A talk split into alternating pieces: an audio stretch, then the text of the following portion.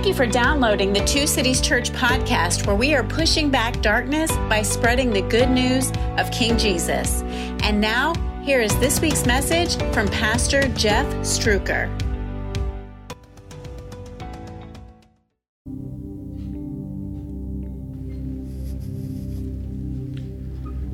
Charlie Elliott was a missionary who gave his life up trying to reach people with the gospel. And he made a statement before he died. He said, You are no fool who give up what you cannot hold on to to take hold of what you cannot lose. And he was talking about Jesus.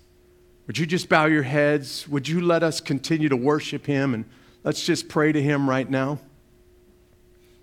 Jesus, every day we're assaulted with images and with advertising that asks us to reach on to something that will not satisfy, something that moth or thief or rust can destroy. But you offer us something infinitely greater. You offer us yourself. And we're no fools who give up the temporary pleasures of right now to grab a hold of eternity as we hold on to you. So, Jesus, would you just take our words, mine, Pastor Chris's, Pastor Troy's, over the next few moments, and would you guide our conversation? I pray this in your name. Amen. You guys can grab a seat. We are three weeks in to what's going to become a four week series, meaning we've got one more week to go. And I want to give you the chance to go ahead and to ask a question live. So, right there in your house or in this room, go ahead and pull out your phone. You can open up to YouTube, to Facebook, or to our live channel. And if you hear something from us today and you want more information, or there's something that's on your heart that you want to know about, why don't you go ahead and send that question in? Now, that doesn't mean that you can play Candy Crush during the sermon. I'm just saying, if you got a question and you want to ask it, you can do it live right now today. Because as a church, we believe, I'll put it right up there for you on the screen, every honest question deserves an honest answer. We described what an honest question was last week. I'm not going to try to insult you, but I do want to say a lot of questions came in online. They came in before we even started this sermon series. And what we're going to try to do, the three of us today, is answer some of those questions that came in before we even started this three weeks ago. But if you've got a question and you want some more information, feel free to send it in YouTube, Facebook, or in the, the chat in our live channel. And one of the three of us will answer or try to uh, give our best answer to your question. Somebody played Stump the Pastor last week, James, and I think we've got an answer for you this week because we had to go do a little bit of research on this one.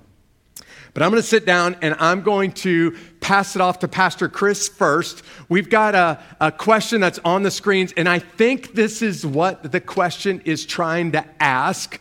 But, Pastor Chris, I'll put on the screens what I think the question is asking. But somebody who, who uh, submitted a question online earlier, I think they're asking, How do I know which faith? Because there's lots of different faith systems out there. How do I know which one is true? But here's the exact question so that everybody in the room can hear what was submitted online. Every church, every religion has a quote, truth. And if you don't believe their quote, truth, at the end, something bad's going to happen to you. How do you know that this Christian thing is, quote, true and not the other religions? Very honest question, deserves an honest answer. Go for it. Great. I'm glad that I get all the easy questions yeah, every week. You got week. five minutes to answer all of world religions in all of human history. Go. Because God. All right, next question. Great. No, just kidding. Um, that does apply, but let's look at a few things. One of the things that is obviously important to us as Christians is the scripture, and we know that God gave us scripture and that scripture is good for teaching, it is good for rebuking, it is good for learning, so on and so forth, that we are reminded so many times. But one of the things that's really important about the word and what we have been given is the fact that God told us exactly what this relationship looks like, what our faith actually looks like.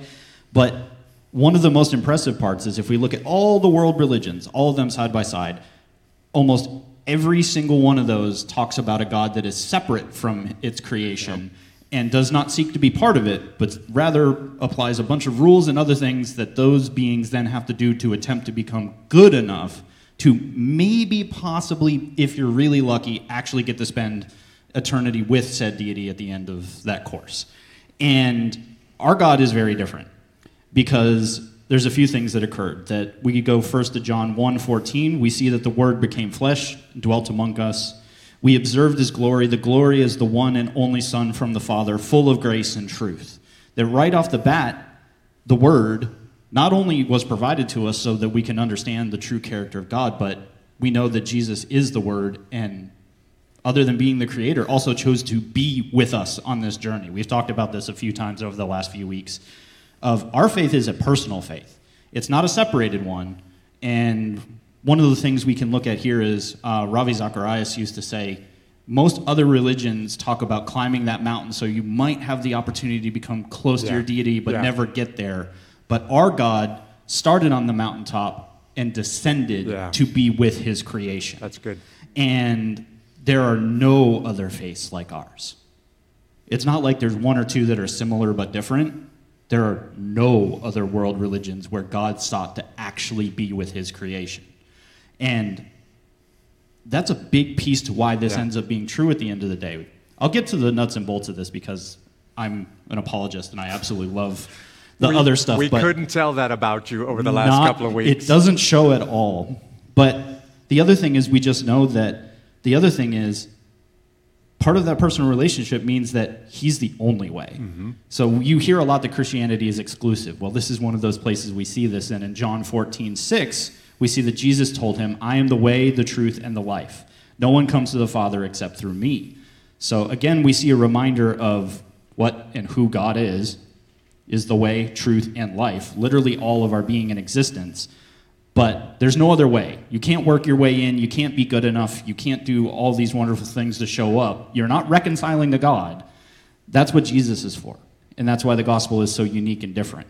So that's part of the uniqueness, but it also applies to why it is true. And one of my favorite sayings that one of my first pastors ever used to say is this, and that is the more we dig out of the ground, the more we realize that the truth of scriptures is accurate. If you've ever heard the, oh, well, none of this stuff in the historical Bible is true, no one can prove that, you have been lied to. The amount of actual archaeological evidence of instances throughout the historical Bible in terms of places, incidents, all the way down to fountains, like the fountain at Bethesda and things like that. We have found these things. We have dated these things with science yeah. and said, that happened. It was there when the Bible told us it was there. So if we have this preponderance of evidence of stuff, physical stuff, the faith part's easy by comparison. Mm-hmm. If you're not familiar, you can go back and look at Lee Strobel and Case for Christ and an example of a journalist that literally went from, okay, I'm going to go do this, it. Disprove Christianity. Right. I'm going to go find all these evidences that I've been told exist. And he found out by doing the work that they don't exist. The evidence actually does support the existence. And we could go on and on, but another thing that's really helpful for me is true is how many copies of the other text of other beings, religions, etc., do we have in comparison to Christianity? This is another lie you will hear a lot because you'll hear not much. We don't have a lot of documentation of the Bible. Out of all the books in antiquity that we read in a scholarly sense or in a religious sense, the Bible is the most well documented, least variated document of history ever. There's over 5,000 unique scripts of the New Testament alone, and the variation between them is so minimal. Do you know how many copies of Homer's The Iliad there are in existence? That we use to say, yep, that's exactly what Homer wanted us to understand of the Iliad? Any guesses? 11. That's a lot less than 5,000. And every single textual criticism historian on the face of the planet will tell you that that 11 variations is enough for us to know that Homer wrote exactly what yeah. he intended us to believe. We have 5,000, and we are told every single day that we don't have enough evidence.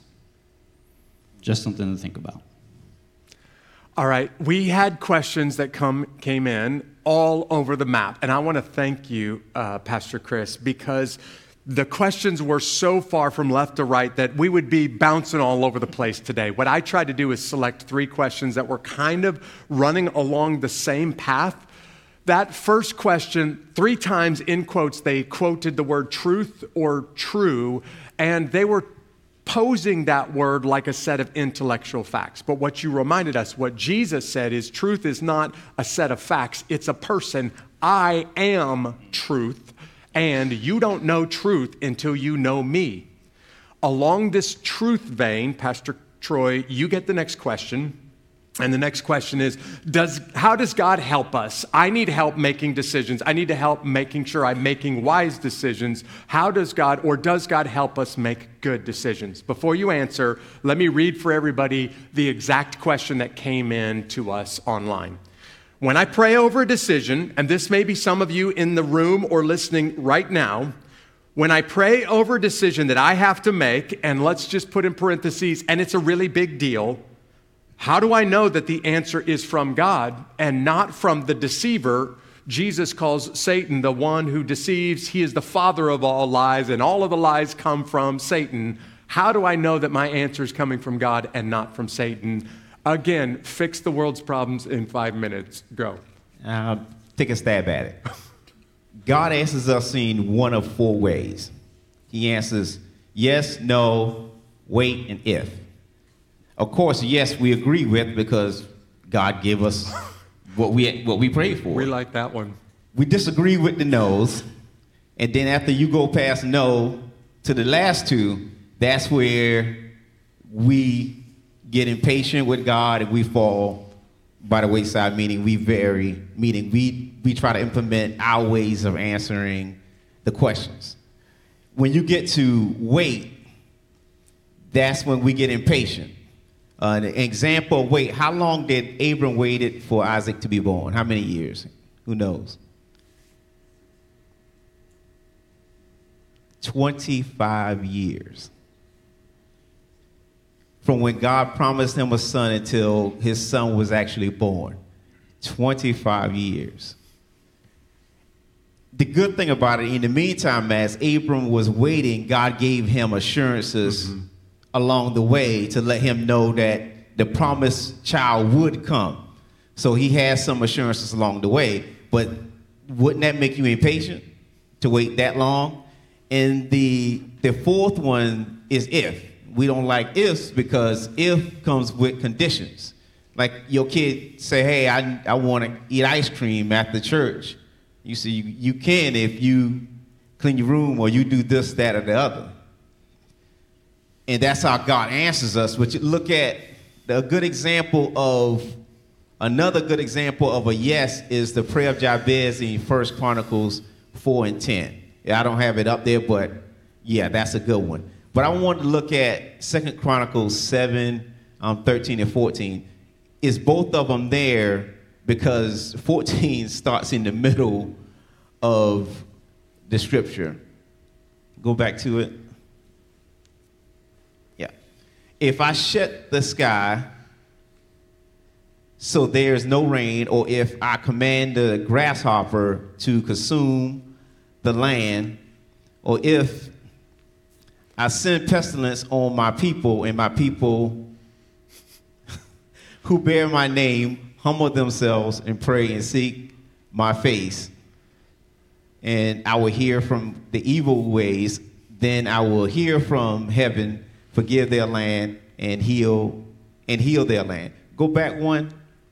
Now let's break this down and look at what God is telling us. The first part of 13 is talking about God is sending uh, assurance to Solomon because he's dedicating the temple and he's talking about it.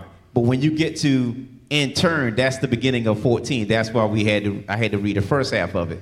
And he turned. The next one, he's he had them go through. So in order for that prayer to be answered, God said, He said, you got to humble yourself. He said, pray, seek my face, and then turn from your evil ways.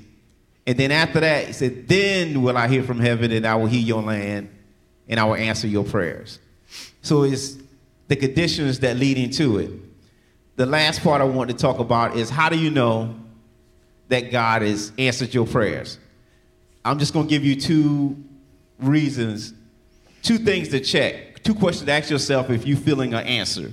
One is, does the answer you are receiving goes against God's word?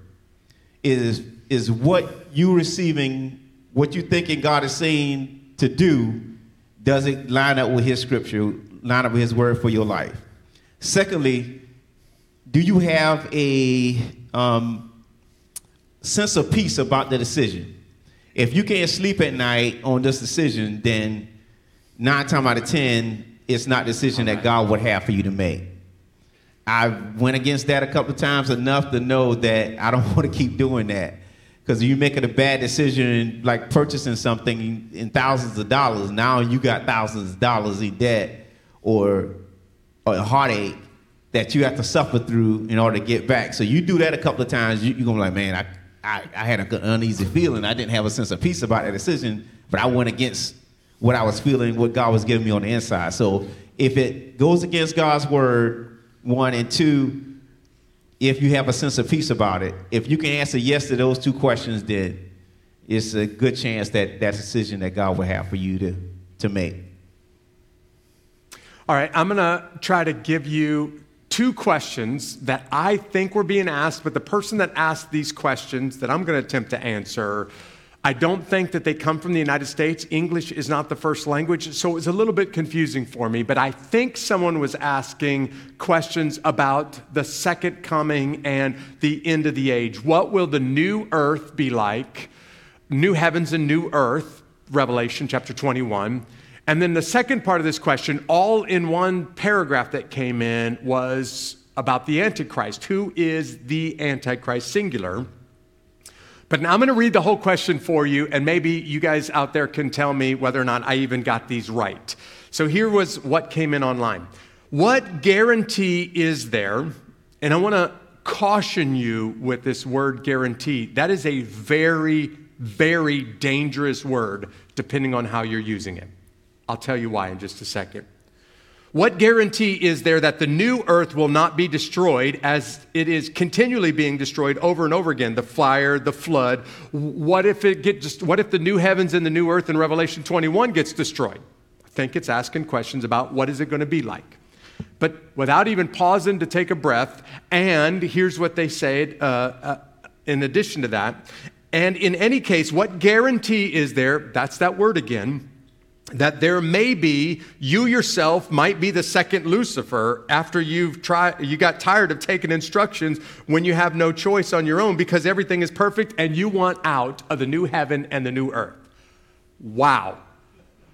Um, let me caution you about what you just heard from pastors chris and troy.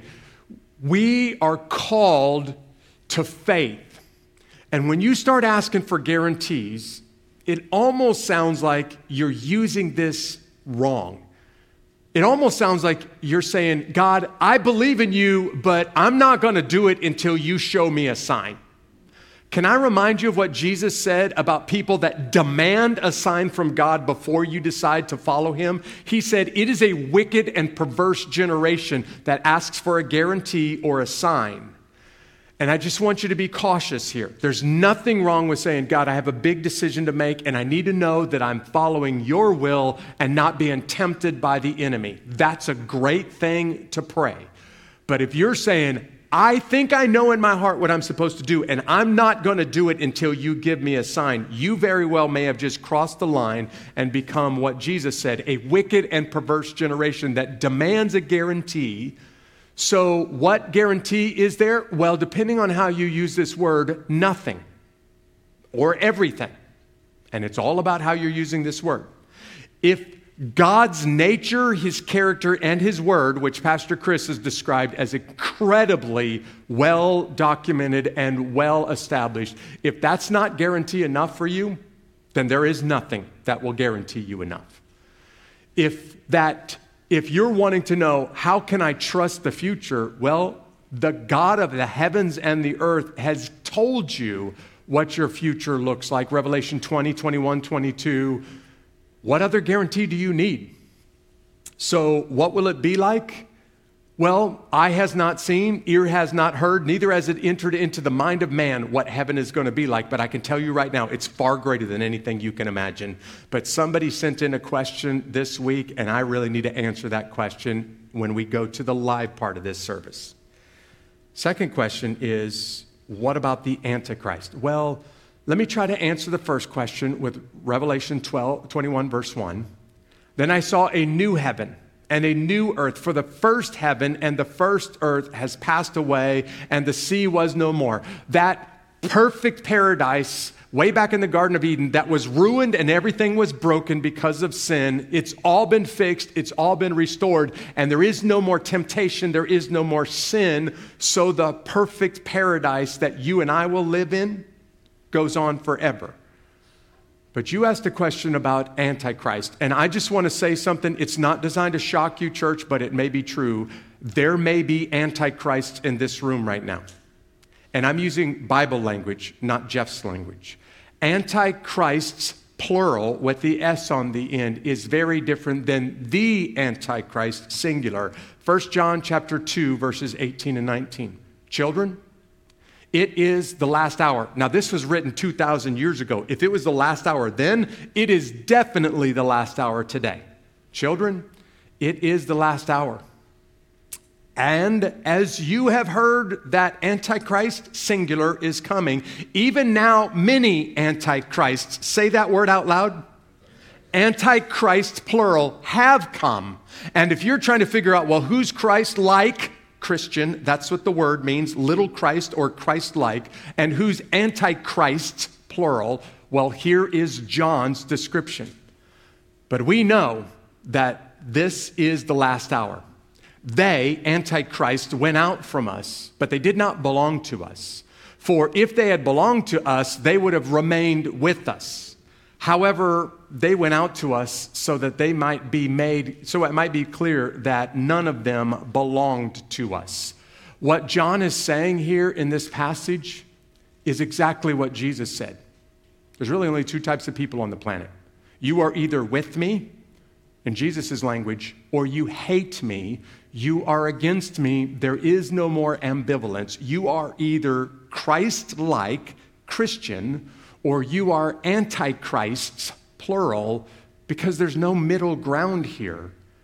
And that's why every single Sunday, what we say up here on stage, what we say as a church is eternally important because the new heavens and the new earth rest on faith, genuine, radical, new believing faith, or, or new birth faith in the Lord Jesus Christ. And for somebody out there, maybe what you need right now is for Him to do a supernatural work in your heart. Maybe what you need is to be born again. We're not going to answer any live questions. We're not going to go on any further until we nail down this. Maybe somebody needs to go from against me to with me today. And for the rest of us, now that you're starting to understand some of the deeper things of faith, maybe what you need to do is share this with somebody who doesn't understand it, who needs to hear it, who needs to be born again, who their soul needs to be changed through this supernatural work of the Lord Jesus Christ. Would you allow me, church, to just say a prayer over all of us before we pull up some of the questions that came in live? Let me pray over us. Father, the Bible is abundantly clear. You in your word made this clear in 1 John chapter 2. Jesus, your son, made it absolutely clear when he stood before the crowds and said, You are either with me, you love me, you have passionately surrendered to me, or you are against me, which means you hate me, and there is no middle ground. God, right now, maybe somebody needs to go from dead in sin to alive in Christ go from against him to with him for the first time. And if that's the case, would you help them right here in this room or while they're watching or listening to this broadcast to simply cry out to you a prayer of faith that says, God, forgive me. God, I'm a sinner. And I've heard it clearly from Pastor Chris today. I don't have to go walk up a mountain to a temple on top of a hill to try to offer some kind of sacrifice in hopes that you would accept me. No, you love me enough that you sent your son Jesus from the high mountain of heaven down to earth to be with me, to walk among us, to take on flesh and to be like us, to dwell among us. And not only did he do that, that alone is amazing enough. But he was willing to die in my place, which is proof that I can't be a good boy or I can't do enough good works to earn my way into heaven. I need your forgiveness. I need your miracle of new life in my heart. I need you to change me right now. God, would you hear somebody crying that prayer out silently from a sincere heart? And would you change it? But God, would you also strengthen all of your people, your children that are still struggling with a few questions? And would you help us to start to better understand our faith, not for our own selfish ends, but for your glory and for your kingdom, so that we can take the little that we know and start to share it with others who don't know anything, so that maybe they would hear and their lives would be changed also. I pray this in Jesus' name. Amen. All right, there are a couple of questions that came in that we're going to try to answer for you. Um, but one of them came in last week, and this question was from James, and it was about the word branch. B R A N C H. Sometimes in the Bible, that word branch is capital B, and James asked a question. After reading Zechariah chapter 6, it describes the branch. How many branches, capital B, are there in Scripture that refer to the Savior um, of all of the times that this word is used? And what we said last week is this is one of those questions that we got to go back to the Scriptures and do some research. So the word branch in the ESV version of the Bible shows up 102 times. Five times that word refers to definitively refers to King Jesus. Now, the Bible is using family tree language, and it's using God's family tree when it causes, when it uses the capital B word branch as God's one and only branch, his son, Jesus. And just so you know, it's found in Isaiah 6, Isaiah 11, Jeremiah 23, Jeremiah 33, and in Zechariah 3. There's no question those five references refer to Jesus. There are other passages in those 102 times in the Bible that it kind of tangentially refers to Jesus. But all of the rest of the times, it's about a palm branch or the branch of a tree or Aaron's staff that budded a branch in one night as a supernatural miracle of God just to answer your question, five times that we're absolutely certain of in, in Jeremiah, in Isaiah, and in Zechariah, we know this refers to the capital B, God's one and only branch on his tree, Jesus. Um, some questions that came in online that I've asked you guys to prepare for us. Uh, you had a question that I asked you to get ready for before we started live on YouTube. Would you read the question and then answer it? And then if anything else came in, we can go on to that one. Do you want me to read the question for yeah. you? Yeah. Okay, hold on. Um, here is your question What is the biblical stance on cremation? Good. nice and easy question. Yeah, no, uh, because God.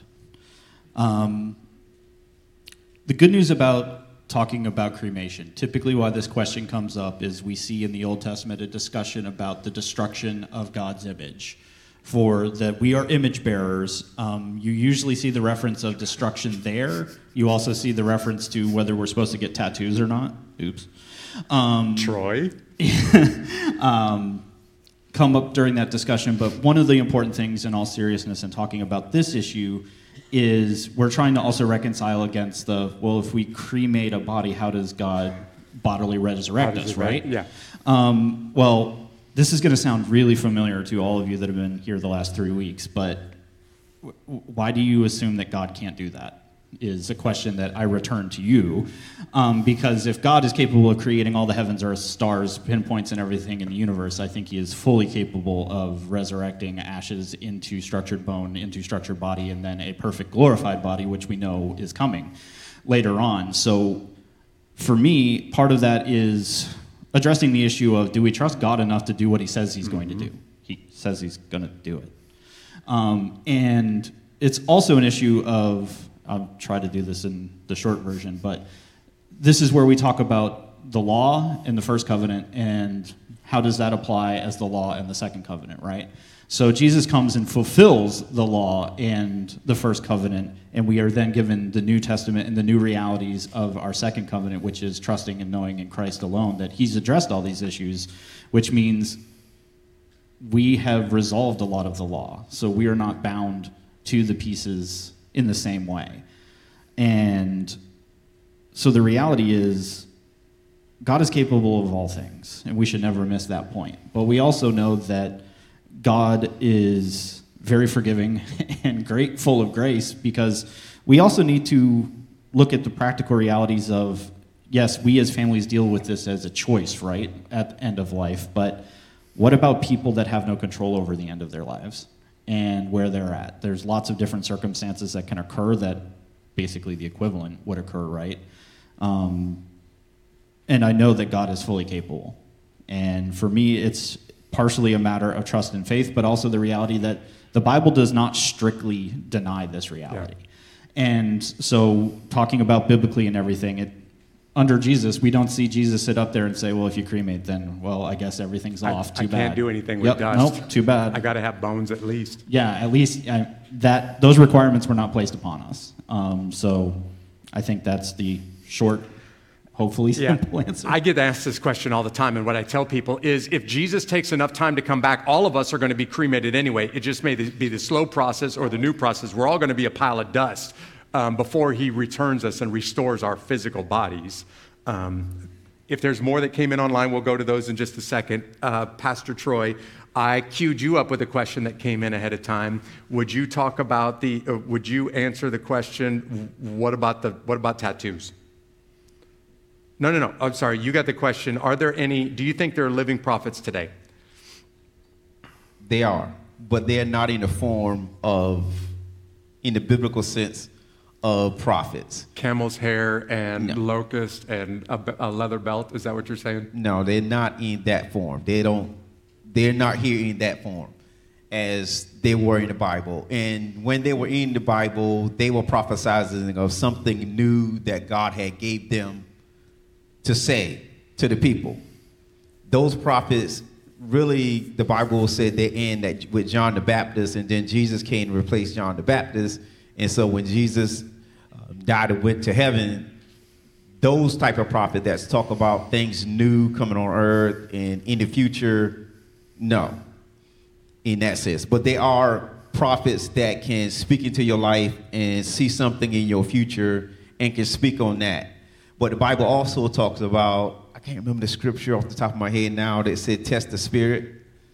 Um, um, it's, I had yep, it earlier, yep, and yep. It, it, now it's, it's just running out of my mind. It'll, it'll come to me the, after the benediction. but it, it, says when someone prophesies to you or speaks something um, in your life, you don't, I mean, it's normal to think, well, what does the stranger know about me, and so on and so forth. Those are natural things you want to feel. But there's some truth to, there's possibly some truth to what they're saying. And what the scripture is saying is that you have the Holy Spirit too. So you look at it, what you're doing in your life, you look at what they're saying, you don't just totally dismiss it, but you see if it lines up with what God is having you on the path to do, and that's how you can you tell if they're they're on point or they're not. But yes, they are prophets, but they're not going to tell you. Now, if they come to you and say, "Hey, God is doing a new thing and He's doing," I would kind of move away from that person fairly quick because you Scripture might struck by lightning. Yeah, speaks against that, but it does speak that they are prophets that can see something in your life and tell you about it, and then but it should line up with what you already on the path to doing. If it doesn't, then you can question it.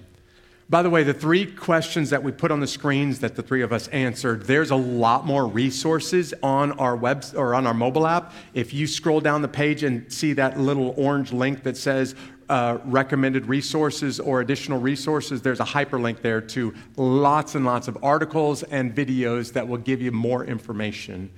I would just want to add when you use the word prophecy, I kind of want to know what do you mean because there's two types, and I, we covered this in midweek worship, y'all. There is the type of prophecy that says this is what's about to happen. Then there's the type of prophecy, and this is what you see a lot in the Bible of this is God's view of what's currently happening. And there's no question that kind of prophecy goes on all of the time. They're just saying on the Lord's behalf his opinion of what's currently happening. There is foretelling this is going to happen. There is foretelling, this is God thoughts, God's thoughts about what is currently happening. I got a question that came in earlier that I'm going to answer, but uh, I'll cue you up. Somebody asked the question several weeks ago about tattoos, so why don't you go ahead and answer that one in just a second? Dave sent in a question. He was very honest about it. He was kind of giving a little bit of background. And then at the end of his background, he sent this question into us I'm a Christian. I know that Jesus has changed me, but I really don't have any desire to go to heaven. Is there something wrong with me? And here's what I want to say to Dave maybe, but maybe not. Maybe what you've just heard is bad preaching. Because oftentimes, what preachers will do is talk about heaven like it's going to be a billion year church service. And maybe for you, church is insanely boring, and you're thinking, why would anybody want to go to a church service that never ends? That may be what you're thinking right now. Because let's be honest, I've been to some church services. If that's what heaven's going to be like, I'm not sure I want to go there either. But perhaps somebody hasn't described for you adequately it's not about the streets of gold, y'all. It's not about the mansions that God's prepared for you. It's not about the 12 gates and the new heaven and the new Jerusalem. It's about being in God's presence. The ultimate reward of heaven is He looks you in the eyes and says, Well done, good and faithful servant. Enter into this place that I prepared for you, this rest that I prepared for you, and there is no temple there is no need to go to a building. There isn't even a sun in the sky burning anymore because God's glory is so bright and so close to his people that you get a chance to hang out face to face with King Jesus for eternity. If that doesn't feel like heaven to you, then maybe there is something wrong with you. If heaven just is, if you've just been told your entire life heaven is a really boring church service that never ends, then sure it would be natural for you to not want to go to heaven if that's what your vision of heaven is. But that's just not what the Bible describes as the new Jerusalem, the, the eternal state of things. And this is a really honest question, Dave, so I just want to thank you for sending in an honest question because it deserves an honest answer. Now, Chris, there are two of us up here on the stage that have tattoos, and somebody has asked a question about tattoos. I'm one of the two. What does the Bible have to say about tattoos? Since we can see them on you, uh, what's your answer to that question? Oops. No, just kidding. Uh, actually, copy and paste a part from earlier where we were discussing about the issues of the law and the covenants and everything. But I do want to add a second layer to this because I think it's one of the most important pieces about the reality as us as Christians. And we can apply a lot of other discussions here, like how we speak, how we carry ourselves, and things like that. But what I'm about to say is everything we should do should be to the honor of God. To glorify God. Agreed. So, when you're deciding on your next piece, it probably means you want to have a discussion with yourself of is what I'm about to literally permanently place upon my body something that brings glory to God?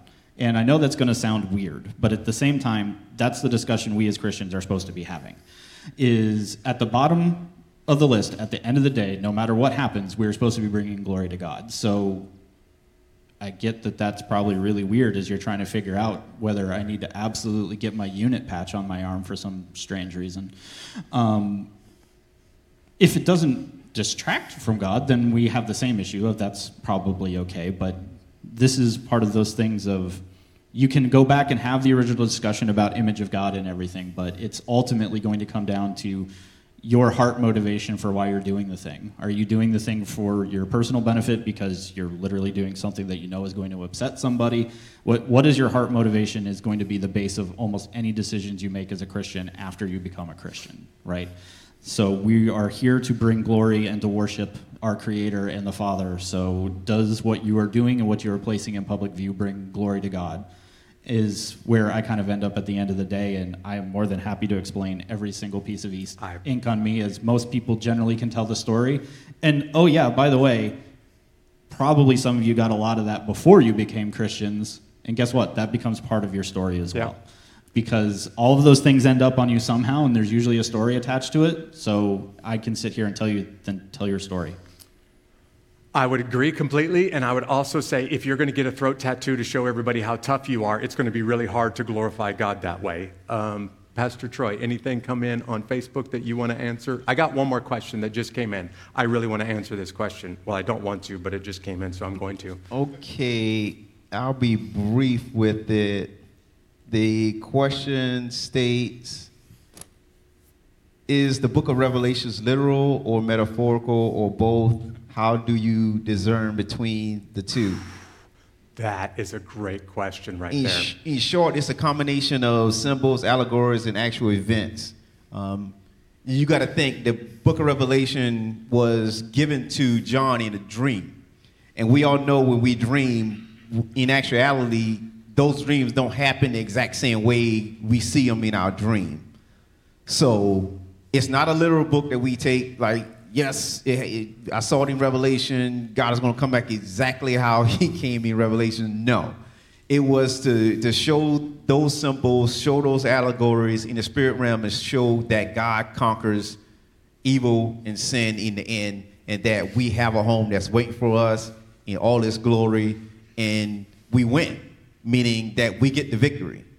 That's what, in short, what the book of Revelation is trying to reveal to us. I love his answer. I had a, the privilege of studying under one of the world's greatest experts on John, the guy who wrote John, 1st, 2nd, 3rd John, and Revelation, and he made this statement about Revelation. Revelation means exactly what it means, but not exactly what it says. And part of your job is to figure out what does it mean, because you can take what it means to the bank. Um, but it takes some work. I've never preached from the bo- book of Revelation. I've never preached the book of Revelation because of how much work it takes. And I'm not there yet. And I've been doing this for a long, long time. One of my brothers in Christ asked on our live channel, What's the biggest mistake in ministry that you've made? I'm going to just go ahead and answer this personally, if any. And what has your, been your biggest joy in ministry? I can answer both of those pretty easily. I've been on staff at two other churches in my life once before becoming an Army chaplain, and once right before starting Two Cities Church. And I trusted a pastor who gave me some terms and conditions before I came on staff who lied to my face. That's all I'm going to say. Second, the biggest joy in ministry is easy. It's hands down, without a doubt. I would put up with rubbing a cheese grater across my forehead 40 hours a week to see one person radically changed by King Jesus. That is the miracle of all miracles, and that makes all of the pain and all of the mistakes and all of the failures in ministry worth it. And by the way, there are more angels rejoicing in heaven over one person who comes to faith in Christ than over 99 who are just doing the right thing, um, which is even in heaven, that's the joy that gets the angels shouting in heaven. We're going to wrap the service up today by doing something a little. We hope you enjoyed this message. Don't forget to subscribe to our podcast and to stay in touch by joining our email list through the link in the show notes. Have a great week.